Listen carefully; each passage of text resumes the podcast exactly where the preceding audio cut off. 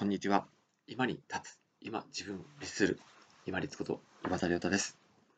食べ物を自らものに切り替えると安心しますという話です。何が言いたいかというと、食べ物、特に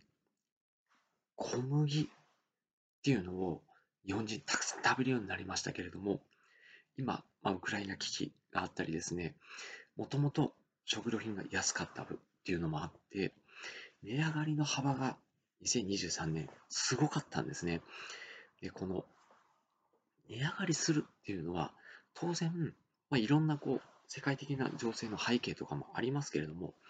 ほとんどが輸入しているものであるように私は感じてます。で特にやっぱり大きいのが冒頭でお話をした小麦ですよね。小麦、まあ、たくさんいろんなもう美味しいもの、今まで経験した中であると思うんですけれども、この小麦を本当に米に置き換えていくっていうのがすごく大事なんじゃないかなと思います。今、技術が発達して米粉とかもたくさん出てきてますが、まだ量がたくさんできないので価格は高いですよね。でも、もう少しすると、多分まあ数年後ぐらいには、だいぶ落ち着いてきたらいいなぁと勝手に期待をしています。お米、やっぱり日本人ですね、もともと稲作をずっともう2000年以上前からしてきて、2000年じゃないか。弥生時代だから、1500年前とかそんぐらいになるのかな。ずっと作ってきて、ずっと自分たちで身近に食べてますよね。ということは、日本の風土、気候に合ってるんですよね。作物をする、その、育てて、そして私が食べた、食べていくのもですね。なので、こういう食べ物で安心ができるようになるには、やっぱり地産地消が肝になってくると思います。なかなかもう豆とかも取れなくて、ほとんどが輸入、8割ぐらいですかね、7割ぐらいが輸入なので、難しくなるかもしれませんけれども、その他には、まあ、例えばお肉が輸入が難しくなってきて高くなってきたのであれば、もう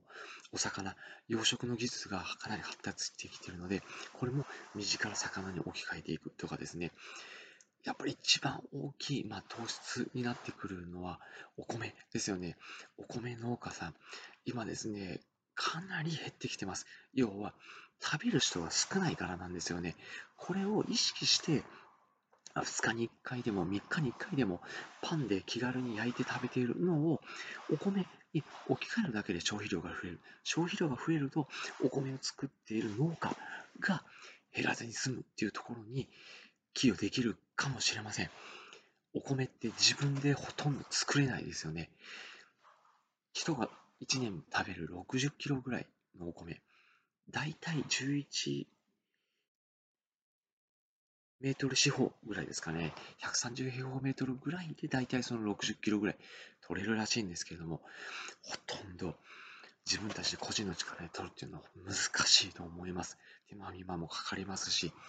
あとは自分たちで維持管理するっていうのが本当に大変です。どこから農家さんに作っていただいて、それを今この安価ですごく手頃な価格で食べられてるっていうのはもう本当に一重に農家さんの尽力によるところが大きいと思います。なんかこう、すごくこう狭い内容で、微妙な内容だったかもしれませんけれども、身近なところの地産地消っていうのを生かしていく。結局、お仕事をするのも、何か自分たちが行動するのも、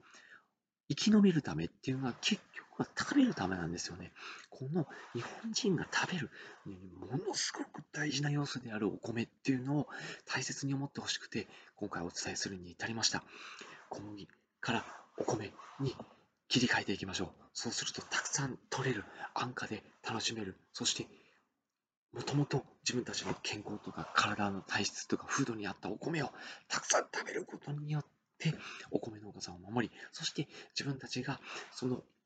流通の仕組みを維持させていくことで、自分たちも安心して安定した価格で食べられるように